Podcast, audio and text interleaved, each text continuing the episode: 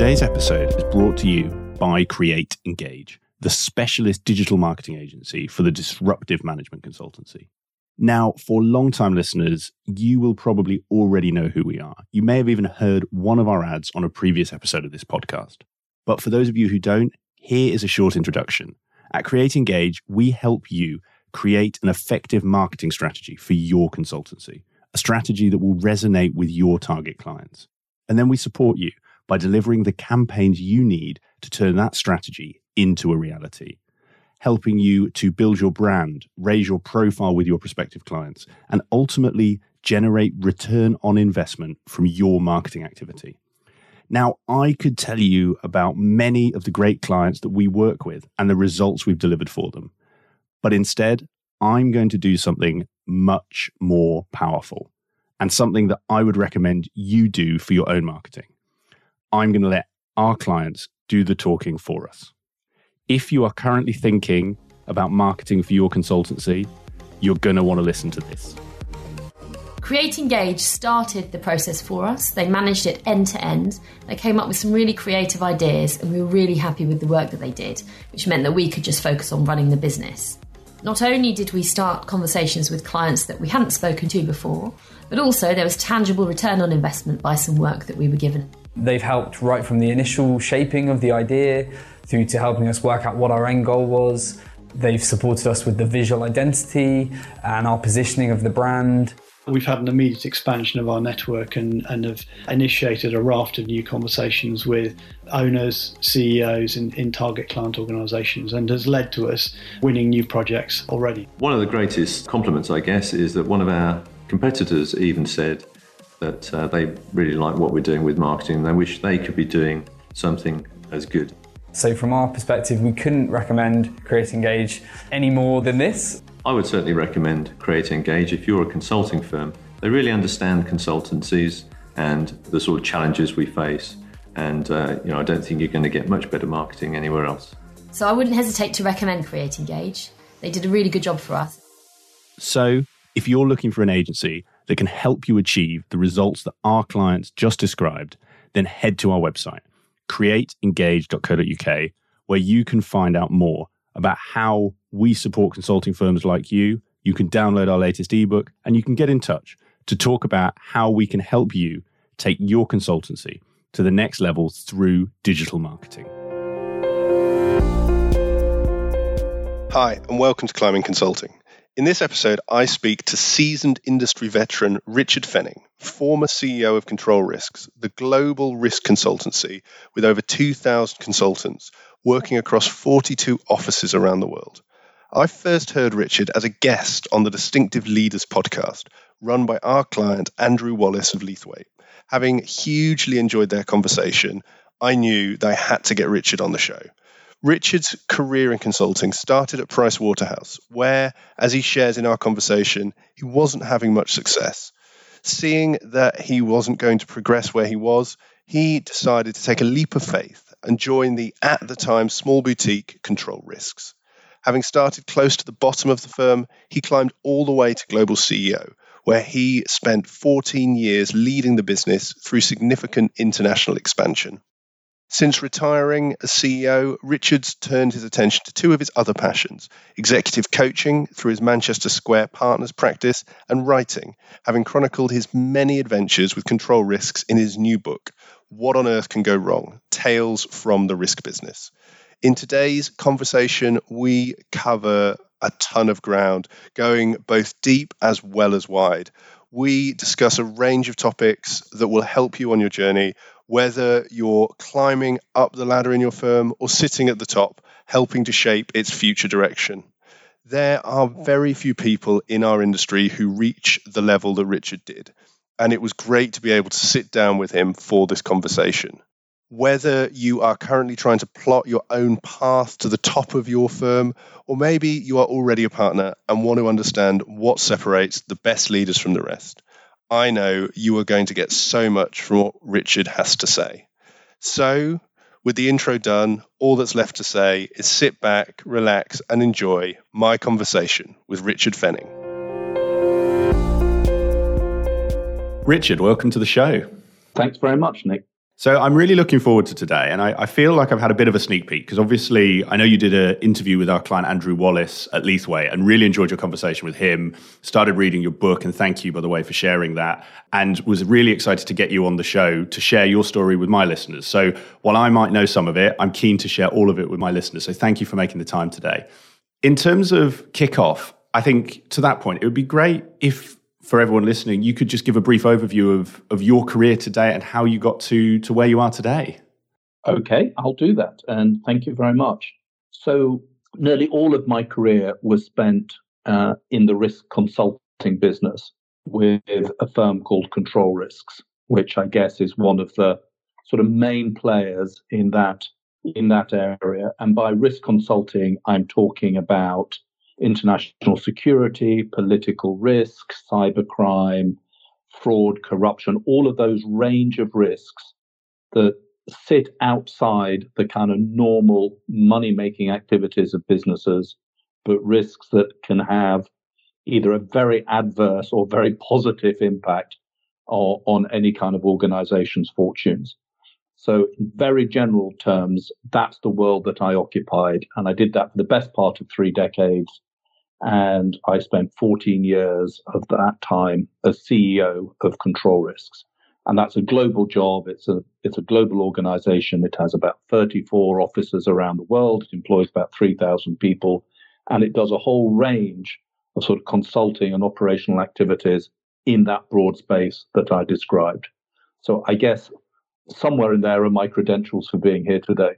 Fantastic, Richard. Well, I think very succinct bio and a ton for us to dive into, not least because I think as somebody who probably worked in consulting in less exciting areas, I think the risk that you deal with and dealt with, I think probably has some quite good stories to tell. And we'll see if we come on to some of those later. To start with, I think, you touched on that point that you spent a sort of large part of your tenure there as CEO. And I'd love to talk about that journey, because for a lot of my listeners, that is an ambition, be it to become a partner, a CEO, a managing partner, that getting to the top of their consulting firm is something they're excited about. Before we do sort of go into, I guess, that latter part of your journey, though, there was something in your book that I made a little underline of, because I really wanted to ask you about, which is everything you've just described, the risk, it all sounds quite daunting. And I know in your book you talk about the fact you're actually quite risk averse. And I would love to actually maybe start with what led you to go into risk in the first place, because it seems like a slightly odd choice for someone who is by nature self-proclaimed risk averse. How did that Control Risk sort of story start? There was a bit of push and a bit of pull. So the push to go there was I was having a somewhat unsuccessful career at what was then called Pricewaterhouse and the consulting part of what is now PricewaterhouseCoopers. And a realization that I was probably treading water and going round in circles in my 20s. And the opportunity to join Control Risks, which in those days was a much smaller organization, came along. It did sound exotic. It did sound interesting. It also sounded quite risky. But all my adult life, I've been a frustrated history teacher. And that was the pull that got me in there, was the idea that the activities of the firm, the issues that it dealt with, the issues that its clients were dealing with were highly topical. They were all about kind of the cut and thrust of how business fares in abrasive geopolitics. And there was enough of the sort of corduroy suit wearing history teacher bit of me that thought I'd like to have a ringside seat at some of that. So that's kind of how I got going. In terms of sort of risk aversion, I'd led up until that point a very cosseted life, and never really anticipated that I would find myself dealing with issues that were really quite acute at times. And I never really anticipated that I would spend a large chunk of my life roaming around some of the seamier parts of the globe. There was a sort of romantic impulse to want to be that person. There were certainly moments where I wanted to swap the corduroy suit for the linen suit of sort of Graham Greene-esque romantic writer sitting in some far-off clime. So there was a lot of sort of kind of alter egos at play that drove me to that. But I guess to the point is that over a long period of time, I became more sensitized and more objective and realistic about risk and what is risky and what isn't risky, and trying to distinguish kind of headline, impulsive, emotional responses to things from a more cerebral, calculated sense of what actually is at stake. And that's the process in large part that I went through.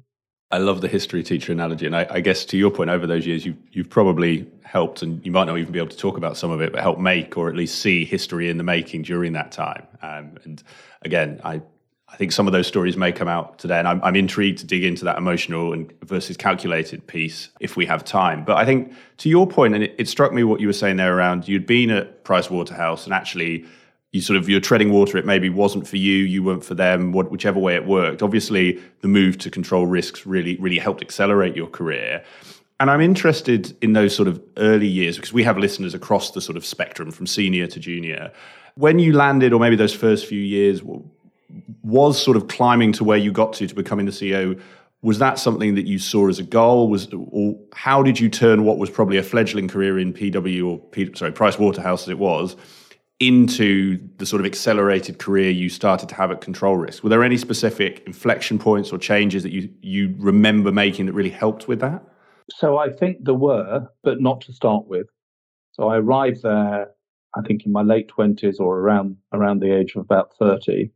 And my initial sense was, this is energizing, it's fascinating, it's giving me a kind of stimulation that frankly I wasn't up to that point getting out of my career really at all. And that was more my fault, because I just didn't really, I did some really interesting things at Pricewaterhouse, and I'm very grateful for the firm for giving me that grounding and that start. But I never really thought that I was kind of synchronized with the sort of momentum and the rhythm of how that organization worked. And at no stage did I ever see myself projected forward to being in any kind of senior position there. So the early years when I joined Control Risks, and again, it was a much, much smaller, more specialized company then than it is now. Just for our listeners, can you just place how big was Control Risks when you joined? It was probably about 50 or 60 employees, and it was mostly in London with a handful of offices around the world. It wasn't huge. So it was, by global standards, I guess, now, it was then a tiny organization, but had a sort of somewhat disproportionate kind of brand strength and brand impact, given the fact that those days there were very few firms doing that kind of corporate intelligence, international security work. Now there are many more, but in those days there were a much smaller number. So for a small company, it sort of boxed above its weight, I guess. So to start with, I just thought, this is really interesting. This is fascinating. This is kind of washing that whole mainstream consulting, I found somewhat stifling environment. It's washing that out of my hair. One thing that Pricewaterhouse had done was that they did employ me in Japan for a few years. And looking back now, trying to navigate my way through Japan was a huge, huge moment for me. At the time, it just felt like a blind person in fog. I mean, it was extraordinarily confusing as to kind of how that country worked and what was happening. And that must have been, so I went to Japan 2 years ago. And so were you, was that Tokyo? Where were you for your time there? I lived in Tokyo for 3 years, yeah. And I know I found it challenging even with the signs in English. And I suspect when you were there, nothing was in English. Nothing was really in English, and nobody really spoke English. And my attempts to speak Japanese were pretty horrendous. So that had, I mean, at the time, it just was a fascinating but somewhat confusing experience. Looking back, it was one of those moments where actually, only with the benefit of hindsight, you realize how much you've learned in terms of adaptation to somebody else's culture, being able to see the world through other people's eyes, being able to navigate confusing organizations and organizational politics. It was a crash course in all of that. I just didn't realize it at the time. And just, sorry, Richard, no, I'm jumping. I'm intrigued. Was that something you had asked for? Was that a sort of, and if so, why did you choose Japan? No, it was just for family reasons that Japan worked out at the time. And yeah, no, so it was entirely fortuitous, but in retrospect, fantastic. So at Control Risks, I took a while to find my feet, and eventually I started to find really the subject matter of what the firm did and they enabled me to sort of progress faster because it just chimed with what I was interested in. I liked the people, I liked the organization, I liked its values. It awoke in me a kind of sense of adventure that we were just possibly talking about that had been somewhat dormant until that point. And I started to think I would quite like to have a senior career. And so I suppose also something that had been dormant in me was a latent sense of ambition and a probably less than desirable aspect to my character, which is I can do that better than you can, which is not something I'm particularly proud of. But that started to flicker into life, this sense of actually, I wouldn't mind having a go at running some of this. So I guess it took until my early 30s for any sense of ambition or a desire for leadership to start to come into focus. But it was blurred and it was slow. I think that's a really interesting point, though, and actually how that catalyzed within that smaller firm. And I'm intrigued to your point around, and I think every consultant listening to this probably has some of what you just described there of I can do it better than you can. And I know that 25 to 30-year-old Nick would have thought exactly the same thing. And I'm intrigued, particularly for anyone who might be in a bigger firm and thinking about moving to a smaller firm. Was it that size that helped you? Was it, and again, I'm not trying to lead you, but I'm interested. Was the fact that maybe you were closer to the leadership team in that smaller firm mean that you could sort of see them in action and start to foster that view that actually I could do this versus, say, a Pricewaterhouse where, you know, you were 50 rungs below? Was that part of that catalyst, or is it sort of not as simplistic as that? Yes, I was at least 50 rungs below at Pricewaterhouse. In fact, I think they invented new rungs just to get me even lower down the lower down the management hierarchy. It was certainly that. It was certainly being in a small firm which had a highly informal, easily accessible, if you're interested, come and talk to us about it, no kind of restrictions really on kind of what you could take an interest in, and very welcoming and very friendly, and enormously grateful to my colleagues at the time for taking me into their world. It was slightly unusual in that the firm had been started not exclusively, but predominantly by former army officers. And it was a world that I was unfamiliar with. And I think they felt that because I'd had a business career I'd had a very short business career, but I think they gave me more credit for what I knew than what I actually did know at the time. But they let me into their world. And so it was a sort of journey of exploration. It was a learning process. And it was more intimate. It was easier to get to see people, to understand people, to see role models, and to really try and get a sense of how these people who'd already in their lives done really remarkable things, to get a sense of how they kind of deported themselves, how they interacted with each other, how they interacted with clients, and to see all that happening with clients who were going through really quite significant kind of issues. It was a crash course in all of that, and that was the size of the firm that enabled that to happen. But as I say, the fact that I was fascinated and interested in what we were doing in the subject matter in a way that I just previously hadn't been was also the sort of accelerant in the mix. Makes a lot of sense. I want to turn, and I might be fast forwarding a little here, so if there's gaps that we need to fill in, do stop me. I know that when we spoke before, you mentioned another, I guess, foreign excursion that had a big impact on your career was your time in America. And you highlighted that was quite a big, I guess, a fundamental shift when you got to the sort of senior levels, because obviously, as everyone listening and you and I know, you can get into senior management, but then there's still obviously steps to go before you're going to have either the CEO role or a sort of senior partner role in a consultancy. And I'd love to actually spend some time on that point, because I think, you know, everyone looks across the pond and sees America and hears a lot of how different it is and thinks it's different, but unless you've been there, you don't know. And I've not been over there, but I know you mentioned obviously it had that profound impact on you. Could you just share a bit more about actually what was it about that time? How did it come about? And what was it about your time in America that really did have that impact and made you sort of have that mindset shift? So that's right. So I went to America in 1997 and did 3 years there. I was sent out there to try and rescue essentially a sort of failing operation for the firm in New York. So it was hard. It was really difficult because I'd never been to America before. I'd certainly never lived in America before. I had all the usual prejudices and biases about America that most Brits have. And I was thrown quite literally in the deep end. I'd already had a couple of excursions into the deep end before I went to America. That there was a very complex sort of corporate affairs issue that Control Risks was facing in Colombia in South America a year or two before, and I'd been intimately involved in trying to sort that out.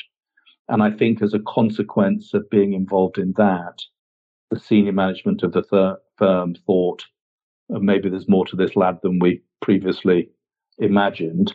Let's give him a go and see whether he can sort out this embryonic operation that we had in New York that was not doing very well. And 3 years later, by hook or by crook, things had got a bit better, and the firm was better established in New York and was able to then kind of flourish. So I felt I'd sort of I earned my spurs by taking on a difficult assignment in a country that I knew very little about. But over and above that, America as a country had a profound impact on me. And I may, Nick, be remembering this now slightly through the rear view mirror with heavily nostalgic rose-colored spectacles on. But I am certain that the experience of working in America made me more explicitly and unashamedly ambitious. And like a lot of English people of my generation, the sort of kind of instilled into you never to appear to be trying too hard, never look as if you want something, always try and be this sort of somewhat languid, casual, self-deprecating, I couldn't possibly sort of hesitant, ridiculous sort of English kind of nature. It's like, a character from a Richard Curtis movie. This is the sort of ideal that you're sort of bred to emulate. And going to America just knocked that out of me. I thought, no, I can do this. This is very hard work, but it is working. And in like most kind of crisis situations or difficult situations, you have to experiment by doing all the wrong things before you eventually find a formula that sort of works. And I did that. And it's a great opportunity to learn from one's mistakes and to try things out. And I was given a lot of latitude, to be fair. But there is something about America. And I, like lots of people, I've spent now a lot of time in America, lived there and been a very regular visitor. And there are bits about America that, frankly, appall me. But there is more about America, despite the headline political drama. There is more about America that I find hugely inspirational. And it is just so different to living in Europe to living in Britain. It is a foreign country with a capital F, and it's an absolute journey of exploration going to live there. And it changed me for sure, and it did make me think, not only can I do this, but it made me accept that it's a reasonable expectation to want to get to the top of an organization. Every taxi driver in New York wants to get to the top of an organization. It's just got a different vibe. And that has its downsides, but absolute certain. And it isn't obviously any kind of earthly paradise as a nation, but it is different, and it did something to me. Well, I can just, in what you're saying, I can hear that. And I think, Richard, particularly for those of of us, me and my listeners who haven't been over, you talked about their sort of the good points and how it really has had that impact. Was it, to your point, was it simply was it that everyone was more overt and comfortable talking about those aspirations, so actually you felt more comfortable? Were there other elements? I'm interested to get a picture of what were those ingredients over that time that made you think, actually, yeah, this is not only something I can do, but it's all right for me as a Brit, to your point, self-deprecating, as we are, to actually say, no, I'm going to achieve this, and I guess feel that in yourself, not simply saying it. What were those traits that you sort of learnt or were being reinforced while you were over there? So it's people not being embarrassed about ambition and being able to just wear that more easily. That's one factor. I think it's more forgiving of people who try and fail. I think there is a sort of sense in America that you've got to fail a few times and pick yourself up off the floor and keep going before you will eventually succeed. it's a slight contradiction there, because America is also in love with the immediate rags to riches kind of story as well.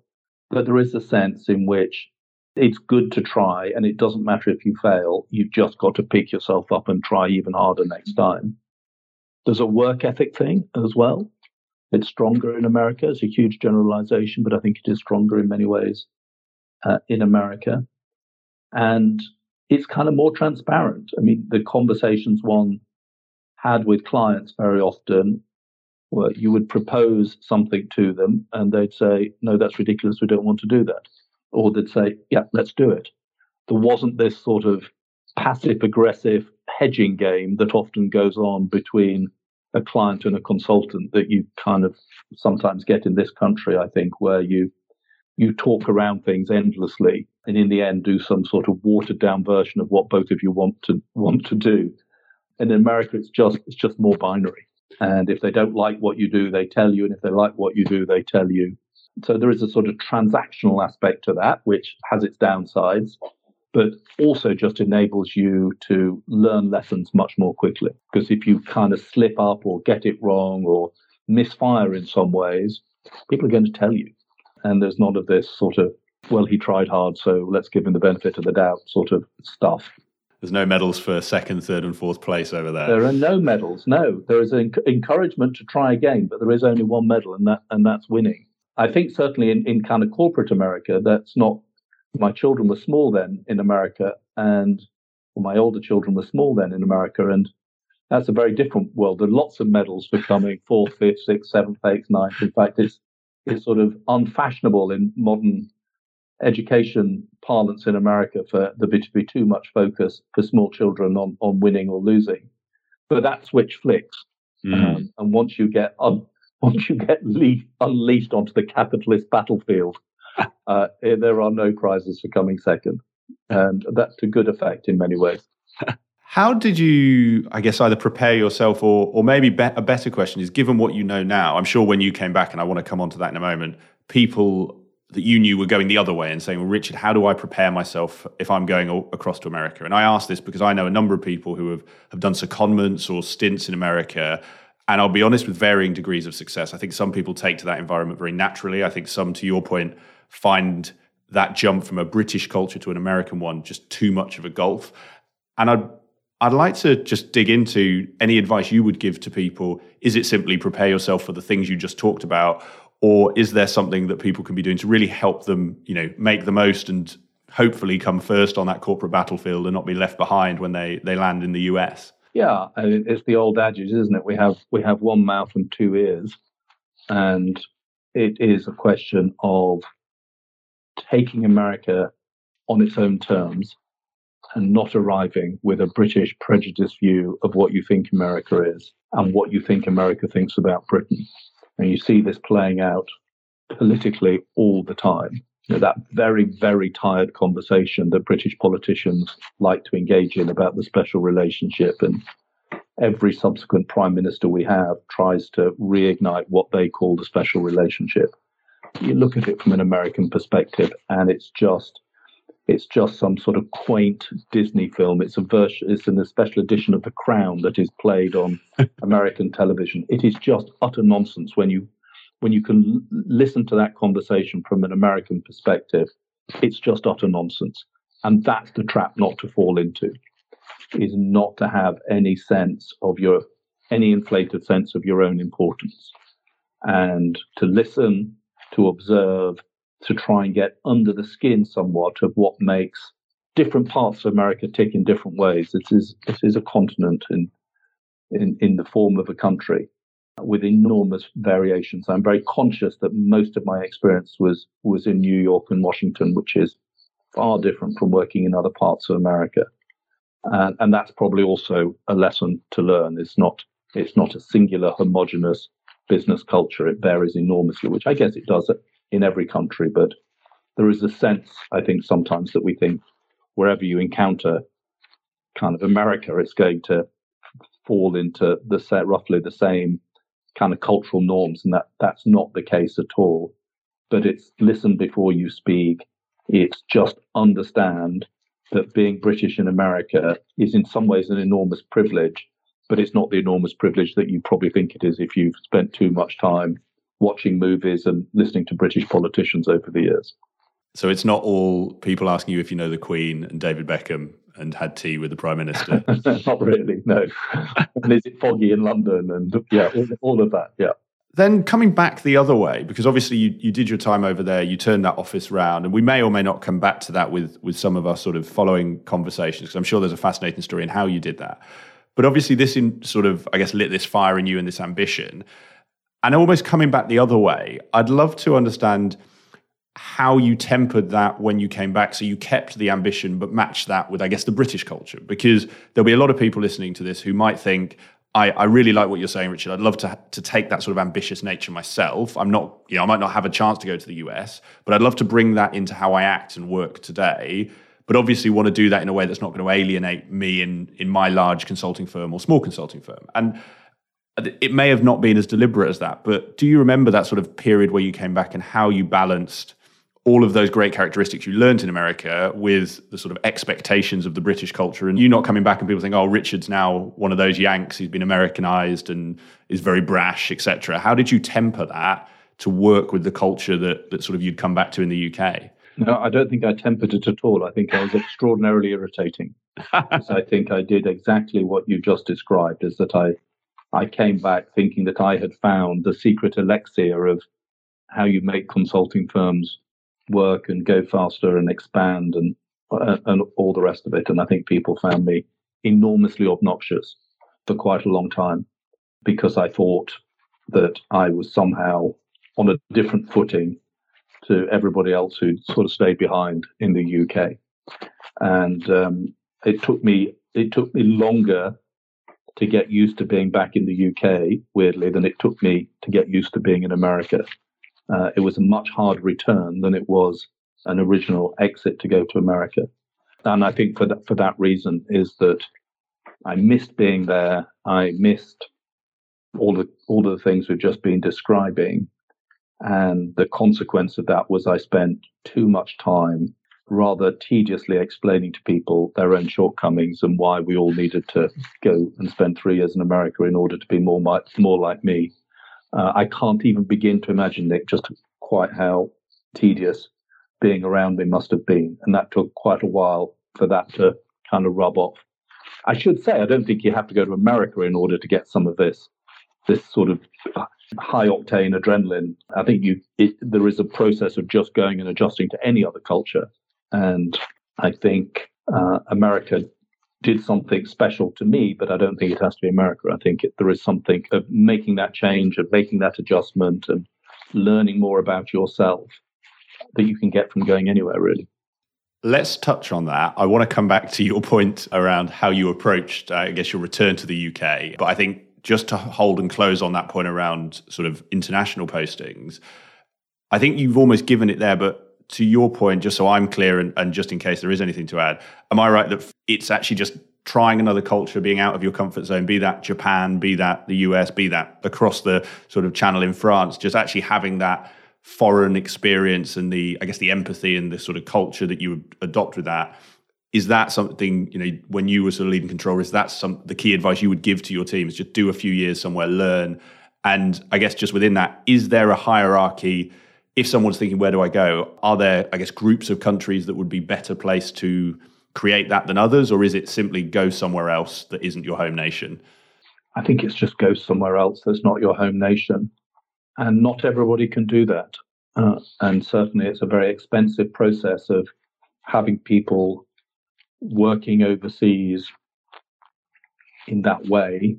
And most organizations, quite rightly, are not prepared to fund that as a sort of somewhat elaborate long-term process of personal development. So I'm conscious that I may be recommending something that may be beyond the grasp of quite a lot of people listening to our conversation.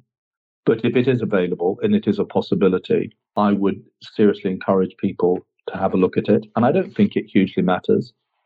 I think certainly in the control risk world, the world divided into complex frontline, somewhat chaotic countries, and the opposite of that, the inverse of that, of kind of more ordered, more predictable, more familiar business cultures.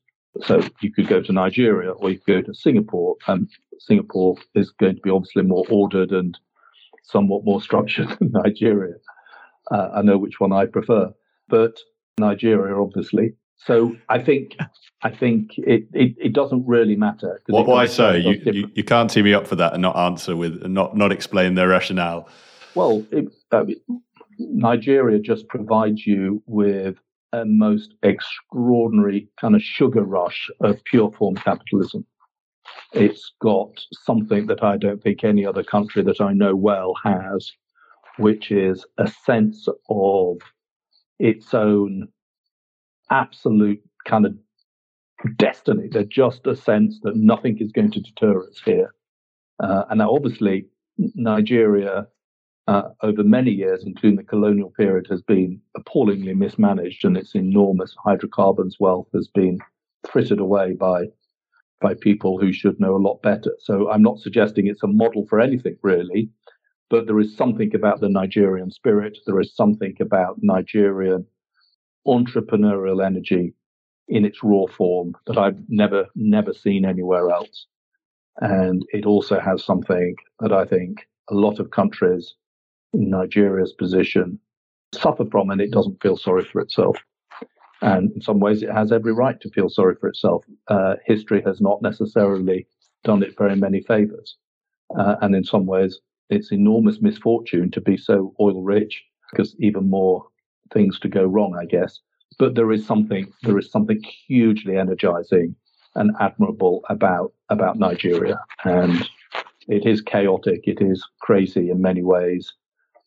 But there's a reason why the Nigerian diaspora is so successful around the world.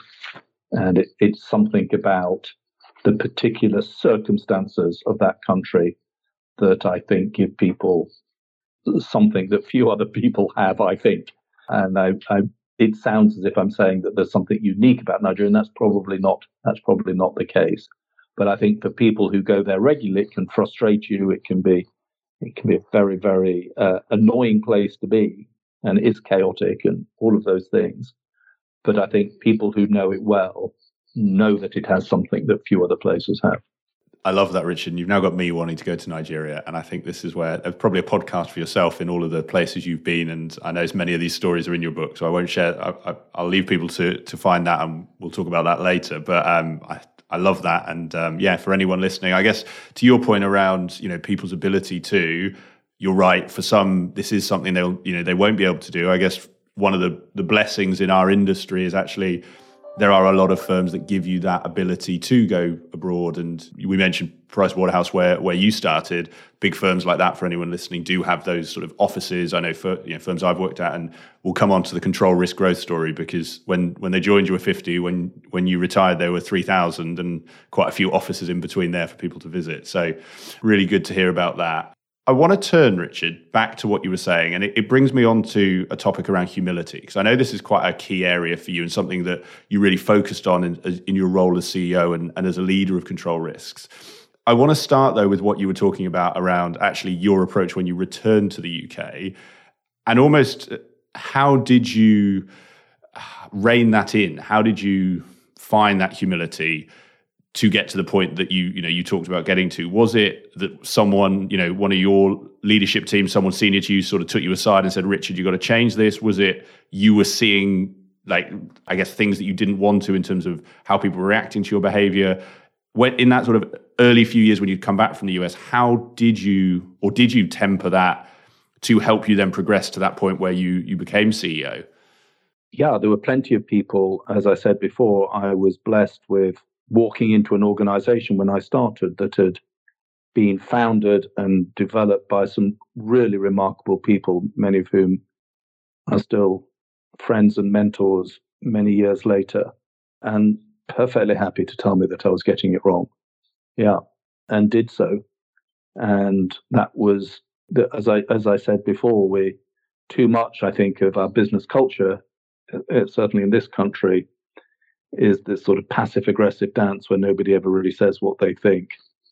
And I was fortunate to be in an environment where there was certainly a bit of that, but there were also people who liked me, were prepared to back me, ultimately backed me to be the CEO of the firm, but were unhesitant in telling me that I was getting it badly wrong at moments, and in an entirely unsolicited fashion. But I am enormously grateful that, just as I think I was just getting too big for my boots, they really told me that.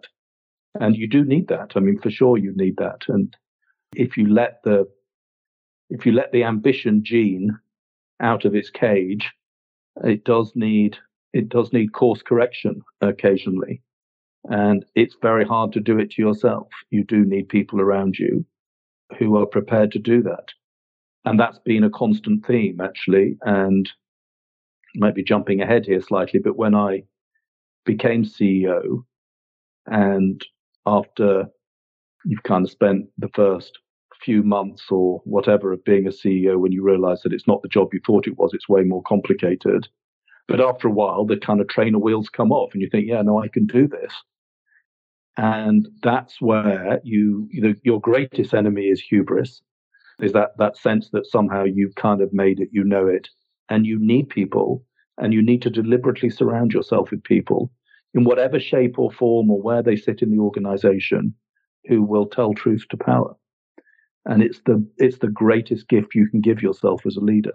How do you go about cultivating that? So, jumping to that sort of your time as CEO, I'm sure for some people it's quite easy to pick people who say yes to you or people that you like. Actually, how did you go about proactively creating, I guess, that leadership team, to your point, that you were confident would talk truth to power, would say, no, Richard, this is not right, or we're going in the wrong way? How did you go about doing that? So I think very deliberately you need people who are tell truth to power who aren't in your leadership team.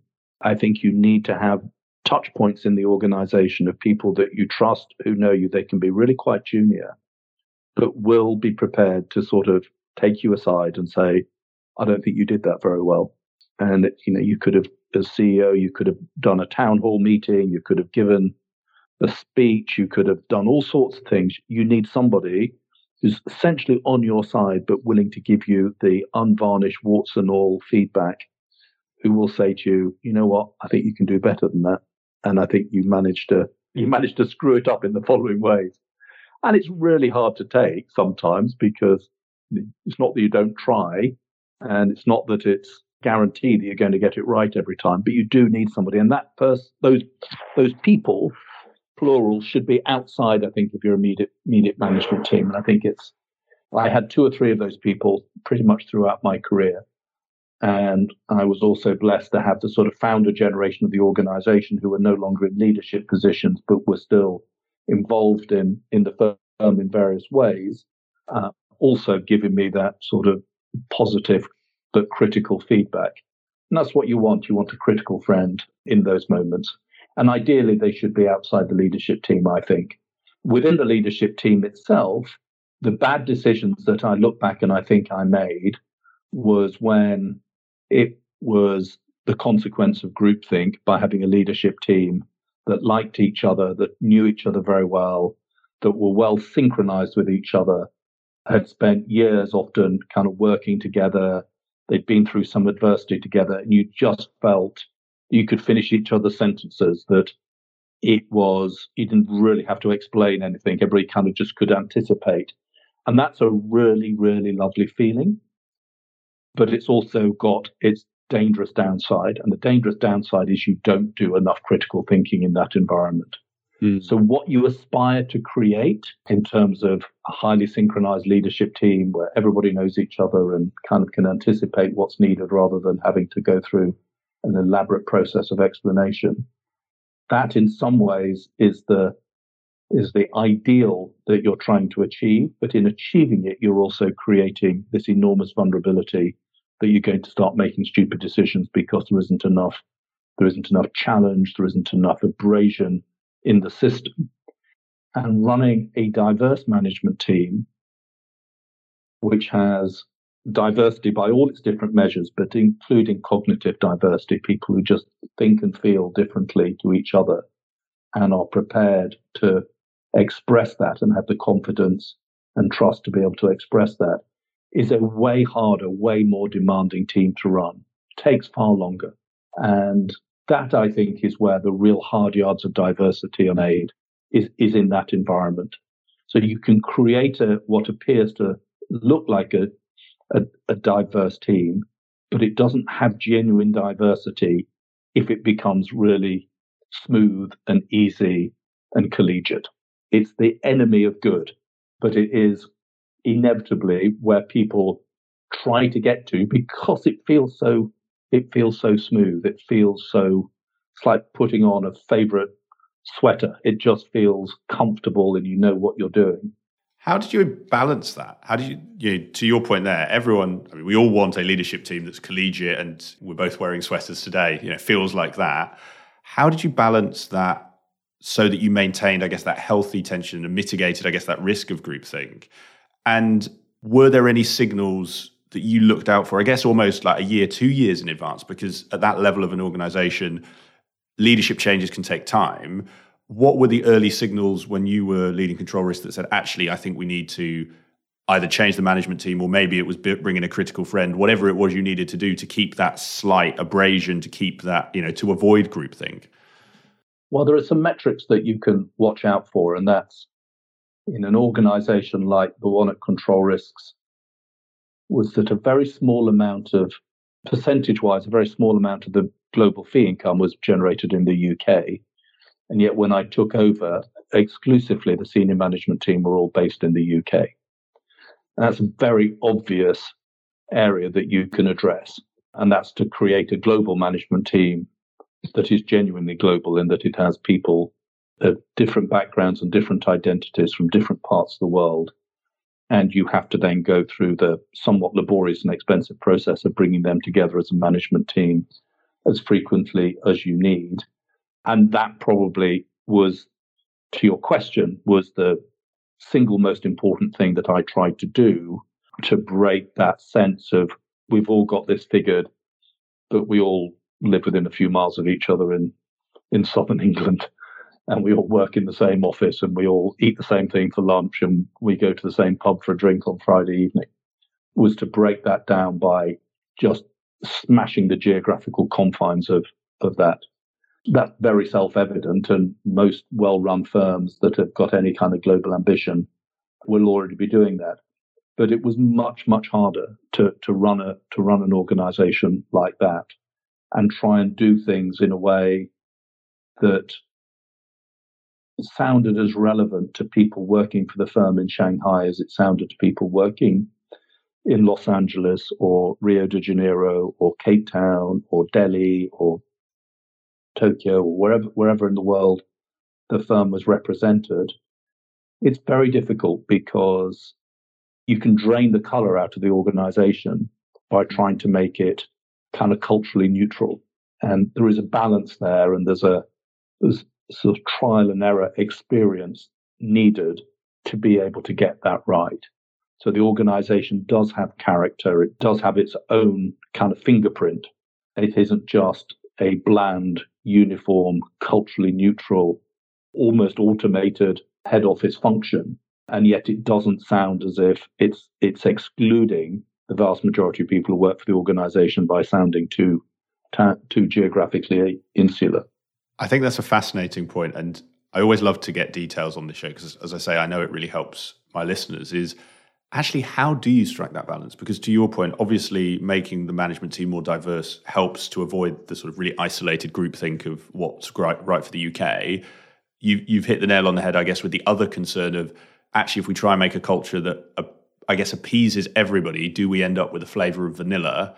How did you strike that balance to make a culture that worked locally but was distinct enough globally? Because I think that sounds like a fascinating challenge. And again, just because we've jumped forward in the story, could you just place, you mentioned some of the offices, how big Control Risks was at this time? Because I think that'll help our listeners as well set the challenge here. It was no longer 50 people and a few offices. It was much, much bigger by then. It was much bigger. It was in the region of about 34 offices spread right across the world. It had a regional structure.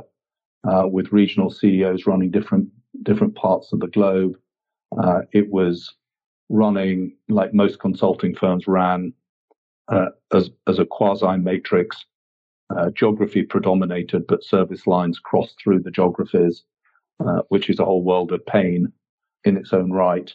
It had all of the kind of head office functions, some of which were dispersed around the world, but most still concentrated in the UK. I lived for a period of time that I was CEO. I lived in Singapore and commuted backwards and forwards to Singapore from London and everywhere else that my travel schedule took me. So my kind of solution to that was to try and make myself a global citizen and to encourage the management team to do that as well. But to your point about how you strike that balance between making it ridiculously vanilla versus sounding as if it's irrelevant to 90% of the people who work for the organization, well, you can't eradicate the risk of doing that. And at the end of the day, I was the British CEO of a British company. So you just have to, kind of people, when they come in the door in the morning, they have to kind of tick a box and say, I get that. I don't work for an American company. I don't work for an Australian company. I work for a global company, but it has British origins and it, for the moment, has British leadership. So you can't expect to do away with that. But I feel you have to, and this was also so relevant in terms of what the organization does for its clients. You are useless if you can't at least try and see the world through the eyes of the people that either you're employing or that you're working for. And it's a hobby horse of mine that the world, and I mentioned it before, the world looks and feels different if you're American to being British. And the same applies if you're Russian, if you're Chinese, if you're Japanese, if you're Nigerian, if you're Colombian. It just feels different. And we can't make necessarily all these assumptions about what's important or what's explicable or what feels right unless you can really get a sense of what it feels like to walk a mile in their shoes. And I tried to do that. It's got much harder for people, obviously, in the last 2 years with the pandemic. But I tried to do that, and I tried to encourage my management team to do that. You can't eradicate bias completely, obviously, and it probably would be undesirable to try. But you can get people to pause and think before they make some definitive proclamation about how the world really is. Just get them to pause and think, how is this going to play in different parts of the organization? How is this going to play with different clients? And you can find yourself at times kind of treading on eggshells, and that's frustrating and time consuming. But I think as a leader of an organization that purports to be global, not just in terms of the people it employs, as I say, but in terms of the clients that it serves, you have to get into that. You have to get into that mindset. And for me, at least, I couldn't get into that mindset by looking at sets of accounts and reading spreadsheets and monthly management reports. I had to walk the talk. I had to go and feel it and see it and experience it. I want to touch on your point, Richard, and it kind of combines both around that sort of understanding those different regions, and you mentioned the regional CEOs, and also the point around humility, because I know when we spoke in preparation for this conversation, you made the point that humility is really powerful because sometimes you can be riding, take the casino analogy, you can be sort of hitting blackjack every time, and sometimes your luck can run out. And actually, that is not always down to you. Sometimes that's the market or the world at large. And I'd love to understand, to your point there, when you were leading all of those different diverse regions, actually how you were able to get a sense of which leadership team or which divisions, luck had run out and it was just going to be a cold patch, as we all have, versus those where it was actually a structural or a people challenge. And what I'm trying to strike at here is, I know a lot of consultancies that grow, obviously they bring in leadership teams below them, and you need to delegate that responsibility. But actually how you then strike that balance between trusting people to get on with it versus knowing when actually it's the people, not the market, and knowing you have to make changes. Does that as a setup make sense? And if so, I would love to hear how you dealt with that.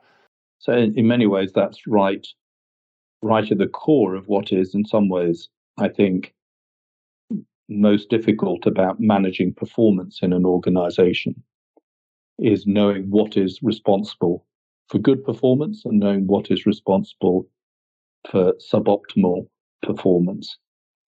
And At times, it's the impact and capability of the individual, but always in relation with the market opportunity, and making that judgment about how well the set of people are doing to exploit the opportunities that are before them, and how well they're adjusting when those opportunities change or shift, client appetites change, the issues they're facing change. The whole digital revolution came along during my time at Control Risks and caused us to have to root and branch rethink not only how we delivered our services utilizing technology, but also what our services actually were in terms of the fact that it completely reshaped the whole risk environment for many organizations, as we know. And so there are a lot of criteria there against which you're judging performance. And it isn't just the output of the calculation around kind of chargeable hours billed, fees collected, cash available. Yes, that's the simple kind of metric that we're all kind of obsessing about in consulting. But in terms of people's potential, people's development, it's this somewhat at times ambiguous interaction between capability and opportunity that you're making judgments about in terms of reward, in terms of future career paths, in terms of allocating scarce investment monies. And that itself, I don't feel there's a sort of performance management system that fully reflects all of those judgments you have to make in terms of people's performance and the future direction of the firm. And that, I think, probably, this is not all of your listeners will agree with this, I think that's more of an art than a science. And in an organization that is reasonably transparent about how people are rewarded and who gets the next promotion and how people's careers develop, you have to be able to justify that. And when it stops being science and becomes art, it gets harder to be able to kind of point to numeric metrics and say, for the following reasons, this is now going to happen, because you are having to use experience. But I think that's probably right. Otherwise, senior managers, maybe this is advisable in many ways, but senior managers could otherwise be replaced by computers, by robots, right? And that may well be desirable in many ways, much less temperamental, much less prone to sort of prima donna complexes than human beings. But I think there is something about being able to use our judgment about when is it that a market has shifted and people are working round the clock, working their socks off to adjust and make that better, versus people who are just riding a wave that's not of their own creation. And the nature, I'm afraid, of lots of alpha personality types who often find their way to the top of consulting firms is that when it comes to taking the credit, they're very, very happy to take maximum credit.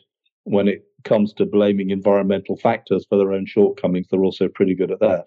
And as the leader of the organization, you have to arbitrate very often between those two different versions of events. With it being an art, this question might not be easy to answer, but I love what you were just saying there around sort of having to, be the arbitrator and make that judgment. And this is probably overly simplistic, but were there things that, if you had concerns, was there sort of a list of mental list of three things you'd be looking at? Are there certain elements that you'd always go to try and give you, I guess, a more clarity or a clearer picture? I'm just fascinated, if anyone's in this position right now, what you used to do to try and discern the environmental from the performance factors. You have to try and see people in action in different ways. You have to be able to see people in action in terms of their interaction with their own teams. And you have to try and see people interacting with their clients. You also have to determine if they're overworking. And that, I think, is one of the absolute key criteria is to watch for is people who just become obsessively workaholic. And lots of consultants have a tendency to do that. The economic model sort of encourages it, right? But it's normally, in my experience, an absolute watchword when people become obsessively workaholic. that something else is going wrong in the organization beneath and around them.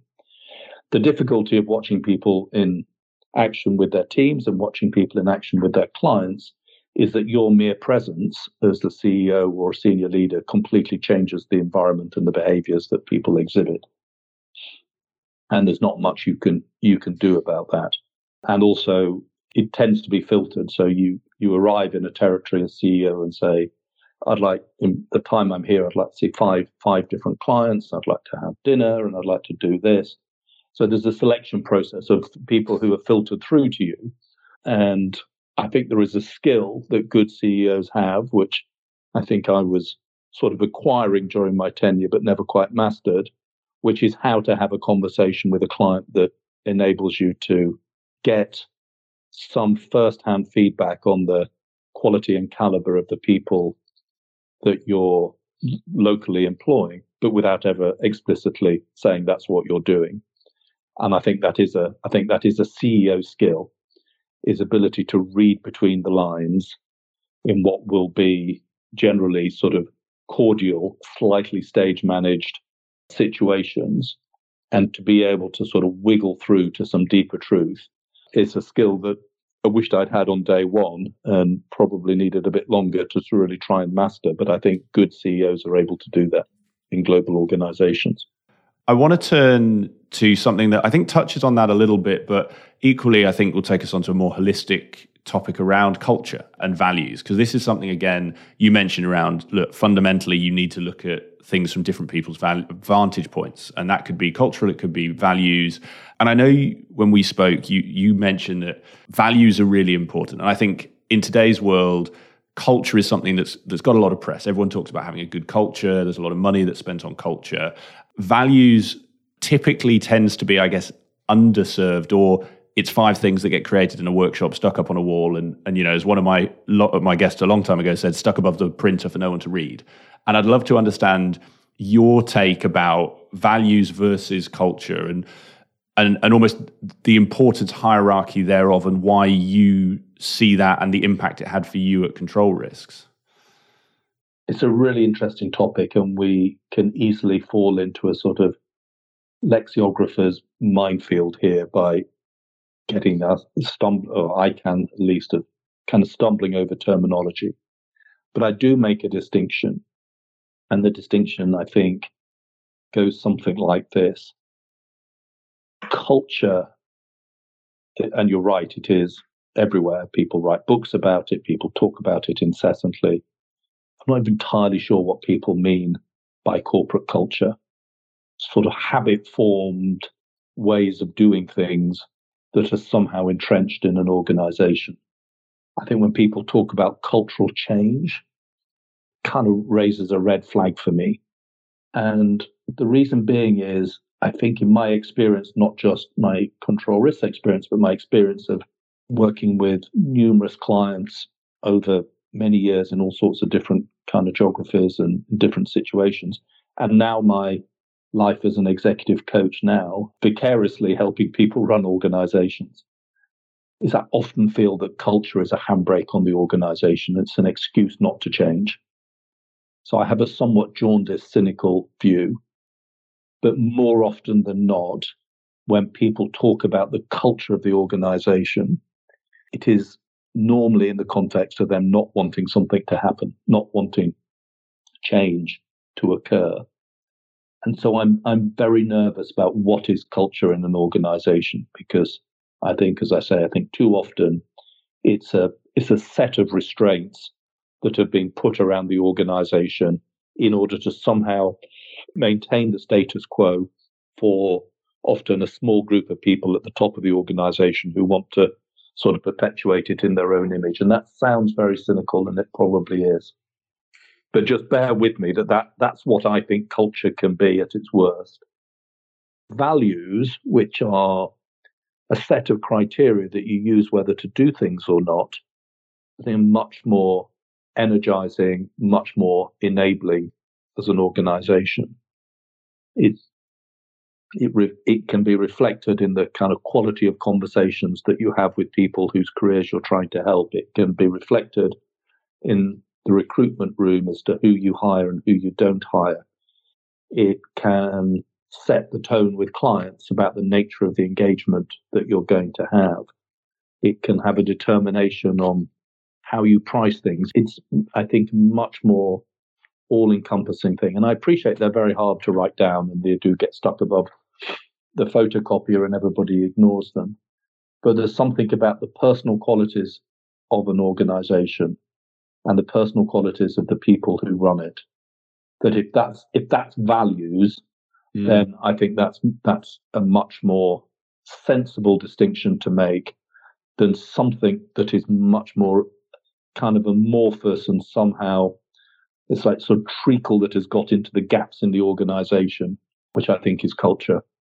I think some really interesting points there. And to your point, and the semantics, I think, you know, we can park because, yeah, the where it starts and where it ends, I think there has been plenty of books on. But I think your point's very valid around that culture can often be used as a blocker. And maybe that's one way of looking at it. And I'll try and ask this question in a way that makes sense. So tell me if it doesn't, Richard, is that to our conversation earlier around how you knew when your management team was getting too comfortable, is that one of the markers either with your own team at Control Risks or now you're an executive coach? Is that the sort of delineation is where culture is being used to constrain change of the sort of that's not how we do it around here.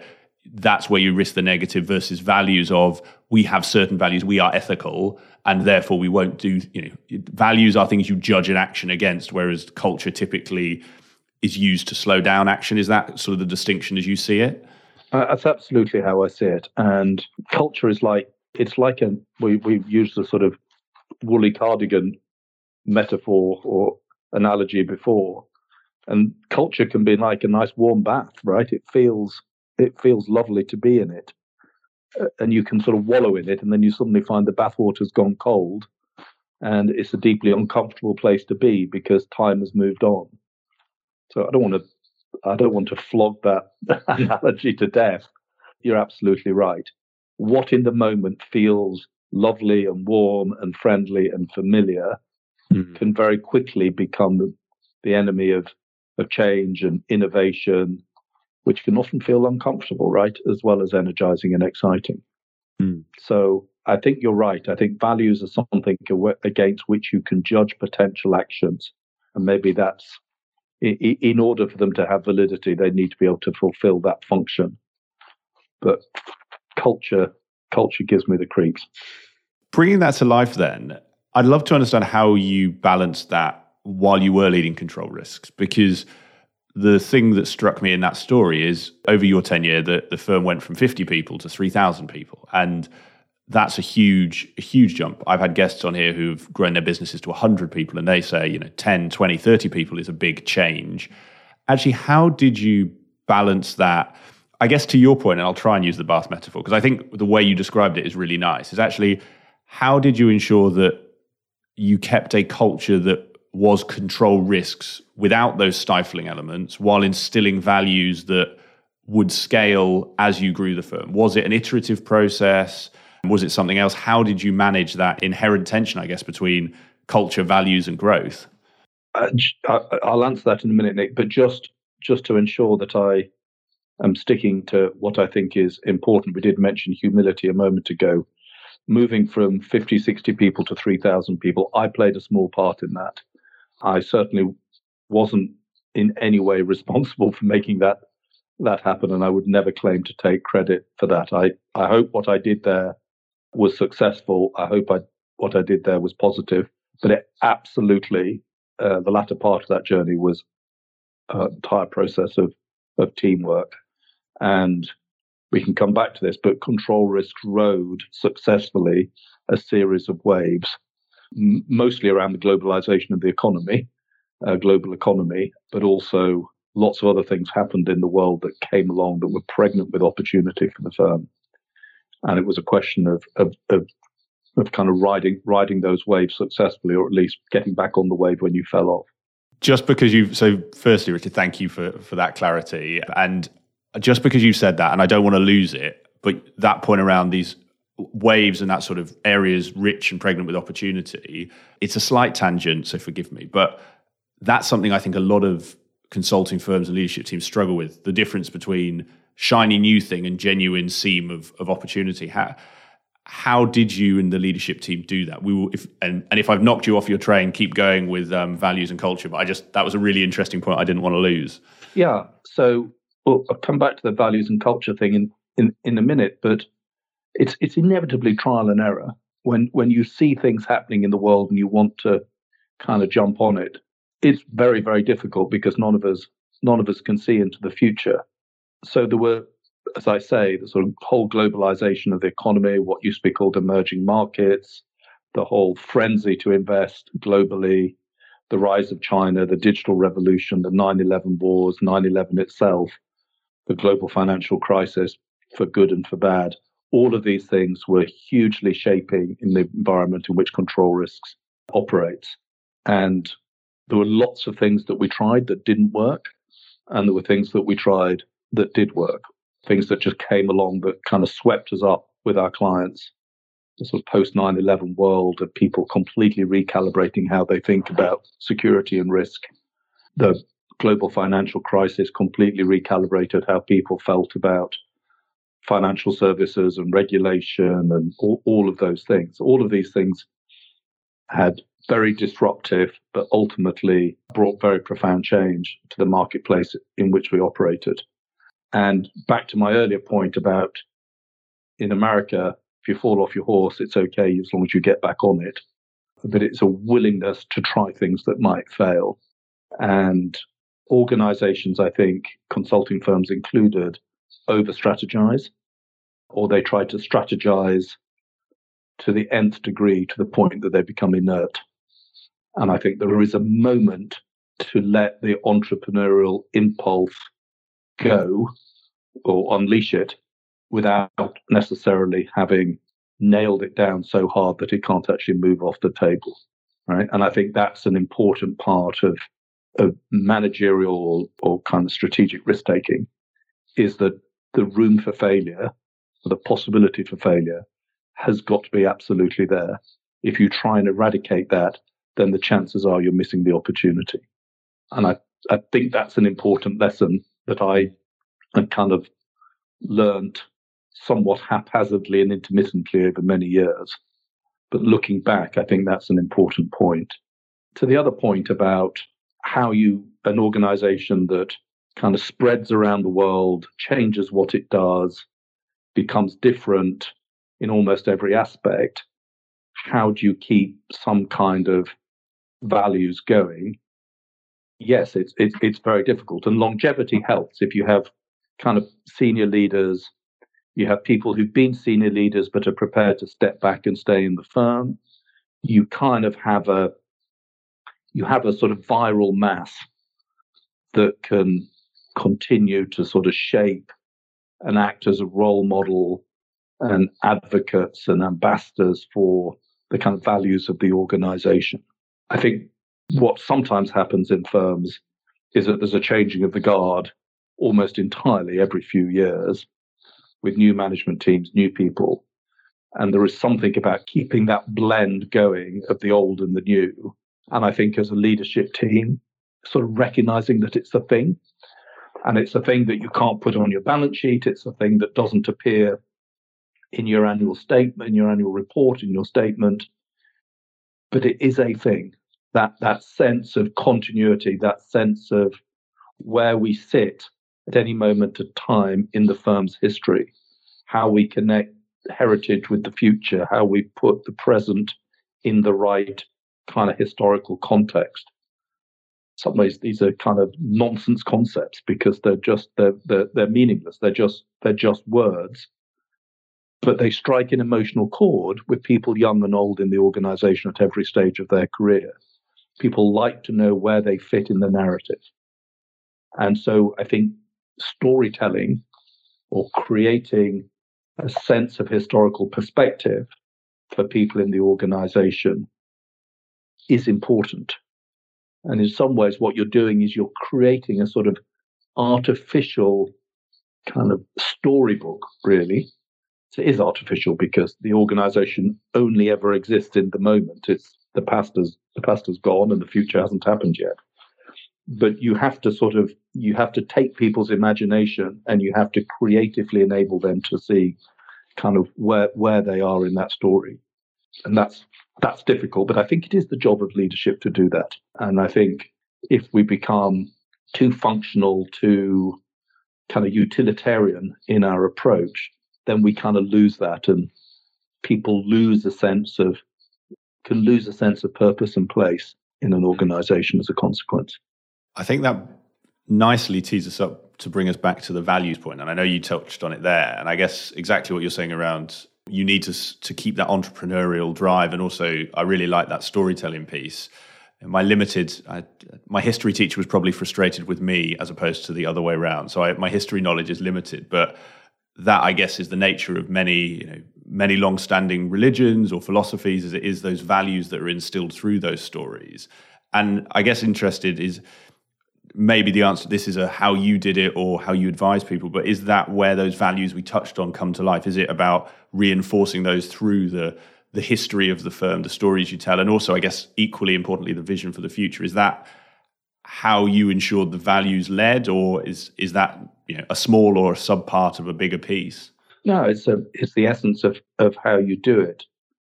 You have to be on your watch against excessive nostalgia, and felt at times that sort of in my career that might have at times fallen back too willingly on creating a sort of nostalgic kind of myth-making about the organization. And you know, some people find that very inspirational, and that's good, and it's good to know where the organization came from, and it's good to recognize the people who created it, who had the kind of gumption and drive and sort of risk-taking gene to be able to get organizations up and going in the first place. But creating too much sentimental mythology around that has got its dangers as well. Completely agree, Richard. And actually, this may be to the point around the story we've just talked about, or completely tangential, but it was something in the Control Risks story that jumped out to me. And this is very much with that consulting hat on. And it's largely around the change of ownership structure. And so some people listening might now check out, because we've done a lot of meaty things on values and culture, and this is quite technical. But I think for any consulting leaders listening, I suspect this is going to be really interesting, because you took the firm, as I understand it, you went from a share ownership structure to becoming a partnership. And I've always worked in firms that were partnerships, so I'm fascinated where people operate in a different structure. I'm even more fascinated with those that make a change. So I'd love to maybe open it up to you and just start with that journey, and can you sort of start the story of where that decision came from, and ultimately why you and the leadership team decided to make that transition in the business? So Control Risks, like a lot of consulting firms, had a founder generation of people who owned a large part of the organization. By the time I became CEO, sort of in the 2004, 2005 time, there was a founder generation of shareholders. There was a private equity firm that owned a minority of the firm. And then there was a long tail of other employees who owned shares. Not very many in some cases, quite a few in others. And there was pressure on the organization because the private equity firm was ultimately looking for an exit. And our very patient founder generation at some stage were hopeful that they may see the color of their money, which was accumulating in value. But at some stage, they had plans to go to the shops and spend it. And Control Risk share certificates are not generally tradable for expensive cars and foreign holidays. So there was pressure to find a new way to do that. And the very obvious thing to do was to throw our lot into the private equity world altogether and essentially sell the company to a private equity firm. And consulting firms do that regularly and do that successfully. And then essentially rotate through a series of private equity ownership cycles. The Control Risk business, I think, at the time was ill-suited to that. And there's sort of details that are probably too complicated to go into, but Control Risk at the time very heavily involved in the Middle East, particularly in Iraq. And so a large portion of the firm's income ultimately needed to be less concentrated and less focused on a very small number of very large contracts in some specific geographies. And that's the sort of thing that private equity generally doesn't like. It likes predictability, it likes annuity, it likes to be able to see a steady stream in order to be able to kind of build a sort of debt picture around that and how you're going to essentially kind of crank value out of the next iteration of ownership. So there were some sort of structural impediments to doing that. So in the end, to cut a long story short, what we did was borrow a lot of money from the bank, buy out all the shareholders, and reform the company as a form of partnership, but one that retained a corporate structure with a board, an external board, an external chair, then a CEO and a management team, and then a partnership level below that. We actually did it in a way that also continued to give so Control Risks is ultimately owned by an employee ownership trust. So we kind of retained some of the kind of core values of the organization, which was about making sure that the kind of value and the well-being of everybody who worked in the organization was taken into consideration, but that the people who were driving economic change in a positive way were going to be the principal beneficiaries. And we took away that ticking clock problem of having external investors who at some stage are looking to translate share certificates into hard cash. And that sounds easy when we sit here and talk about it. But at the time, it was enormously complicated and relied on some kind of financial structural planning that was very innovative in order to enable that to happen. And what we tried to achieve, or what we tried to create out of that, was an organization that still had managerial discipline. As I think everybody who's worked in a partnership knows, at their worst, they can be dysfunctional. You can be gurgling down a vortex of dysfunctionality very quickly in the partnership model. At their best, they give people enormous sense of belonging and ownership and a very clear relationship between hard work, effort, and remuneration, without too many kind of distractions in between. And so we tried to create the best of both worlds, which had a clear management structure. This is a complex business, do complex things for organizations at times in very, very difficult, perilous parts of the world. You need decisive and clear leadership and management in order to make sure that an organization that does things, helps clients in moments of acute stress, sometimes controversial stress, that there is absolute clear managerial hierarchy and you're not wallowing in an excess of sort of democratic partner lack of accountability. You need to be able to run an organization that puts itself in harm's way on a regular basis. You need to be able to run it, in my view, with clear kind of corporate responsibility. The brand is everything. The brand is absolutely everything for an organization that's in the place as Control Risks is. And just so I hope that kind of combination that we created, that's still going very strongly at Control Risks now, I hope that was an innovative way not only to solve an ownership and funding problem, but also to create something that suited the nature of the business and the kind of and what motivates it, enables it not only to be successful, but also to keep safe. To your point of there's probably a lot more complexities, financial and otherwise, than we have time to today. I won't open it up too much because we could probably do a whole nother 2 hours on the transition itself. But to your point there around trying to balance that structure and the different best bits of a partnership with the best bits of a corporate, I'd be interested in how you were able to take all of what became the partners on that journey, because in most partnerships, it is relatively democratic. You have managing partners and committees, but it's relatively democratic. And to your point, you wanted to keep the corporate structure. Was there ever a tension between people who were being made, I guess, equity partners, but may not have that decision making that you would have as the CEO or the management team? And how did you, as much as we can cover in the time we've got, how were you able to navigate that change so that it didn't end up with sort of a bad taste where people were thinking, I've put up a lot of money, but I don't feel I've got the same stake or the same decision making as maybe some of my fellow partners who were in the management team. How did you strike that balance? So I think it's a bell curve, right? I think in terms of, look at in an organization like that, I'm sure this applies elsewhere, it's a bell curve in terms of the partnership. So most partners, I think, as long as they have trust in the leadership and the management, are perfectly happy with that arrangement. They trust that the organization is essentially fair.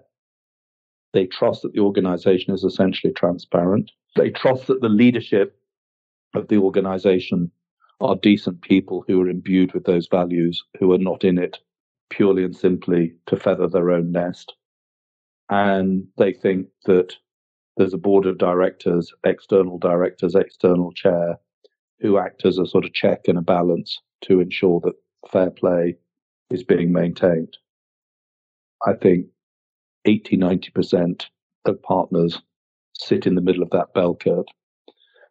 To the left of the bell curve, there are some outliers who absolutely couldn't care less, as long as what they're allowed to do is go and be an expert with their clients, and all of this corporate governance stuff is irrelevant to them, as long as they can, on a regular basis, flex that expert muscle that they've honed over many years. So they don't really care. A group of people in the middle for whom they are trusting and think the organization is essentially run on a fair basis. And at the other end of the bell curve, you will have some partners who are deeply skeptical, and there is abrasion, and they do ask difficult questions and probably chafe somewhat at not necessarily having all of their democratic rights to be able to have an opinion on every last thing fully recognized. And that's okay. I mean, it's a bit time consuming, but it's also a form of check and a form of check of a balance to have, if you like, the awkward squad asking difficult questions on a regular basis. And if you're not, I was the CEO and it used to on occasions drive me to the brink of insanity, but with the benefit of some distance and a little bit of hindsight, as long as that bell curve more or less stays in balance or in harmony, then I think that you have to accept that there is a certain amount of inherent tension in trying to run an organization that tries to have the best of both worlds. If what you're looking for is perfect harmony, then you're inevitably going to go home at the end of the day a disappointed person. I really like the bell curve analogy. And I guess to your point, when you get to an organization, the scale and size of Control Risks, you're always going to have that bell curve. And when you add in the geographical differences and cultural differences, I actually like your frame of turning that awkward squad into they can be a good check and balance, like you say, because if everyone's saying this is a great idea, so I guess your point much earlier around groupthink, there is a risk that you have groupthunk, and therefore this could be a bad idea. So I suspect where you have those critical friends, although difficult sometimes, it's probably a good validation that this could be a right thing. Yeah, and I've said several times this conversation that believing your own propaganda, hubris, excessive self-confidence, excessive self-belief is your number one enemy. And you do need that awkward squad to sort of poke you in the side with something sharp on a regular basis to make sure that you're not falling into that trap. Well, Richard, I think that is a brilliant place to bring us towards the end of our conversation. And I've taken a ton away from today. It's been fascinating hearing more about your story. As I say, I obviously listened to your conversation with Andrew, so I had an insight into some areas, but I think we've covered a lot of additional and new areas today. And if anyone wants to find out more about you, I'll put a link to that conversation in the show notes so that they can hear more. I'll also put a link to your book that we mentioned. And I'm actually going to start, so I have 3 wrap-up questions that I ask every guest, but just given the fact you have just written a book, I'm just intrigued because I've spoken to a number of people like yourself who have had successful careers in our industry, have achieved a lot in their firm. And I'd just love to understand what led you to write it, what made you decide that actually, yeah, I want to put down my career, my journey, the adventures I've been on into a book. Well, I guess like lots of people, I've harbored a desire to write a book that's entirely driven by narcissism the desire to see my name on the front cover of a book in a bookshop is all bad impulses. None of that is good. None of that is in any way. You're sounding much more British than American now, Richard. No, that's universal. That's global. It's pure narcissism. I'd always enjoyed writing. I used to write a blog when I was running Control Risks. I was incredibly fortunate to go to some very, very interesting places at critical moments in their history. And I'm thinking particularly, I think of the Middle East and places like Iraq and Afghanistan that have been in the news recently. So I felt I had the raw material. I had the desire, for better or for worse kind of motivations.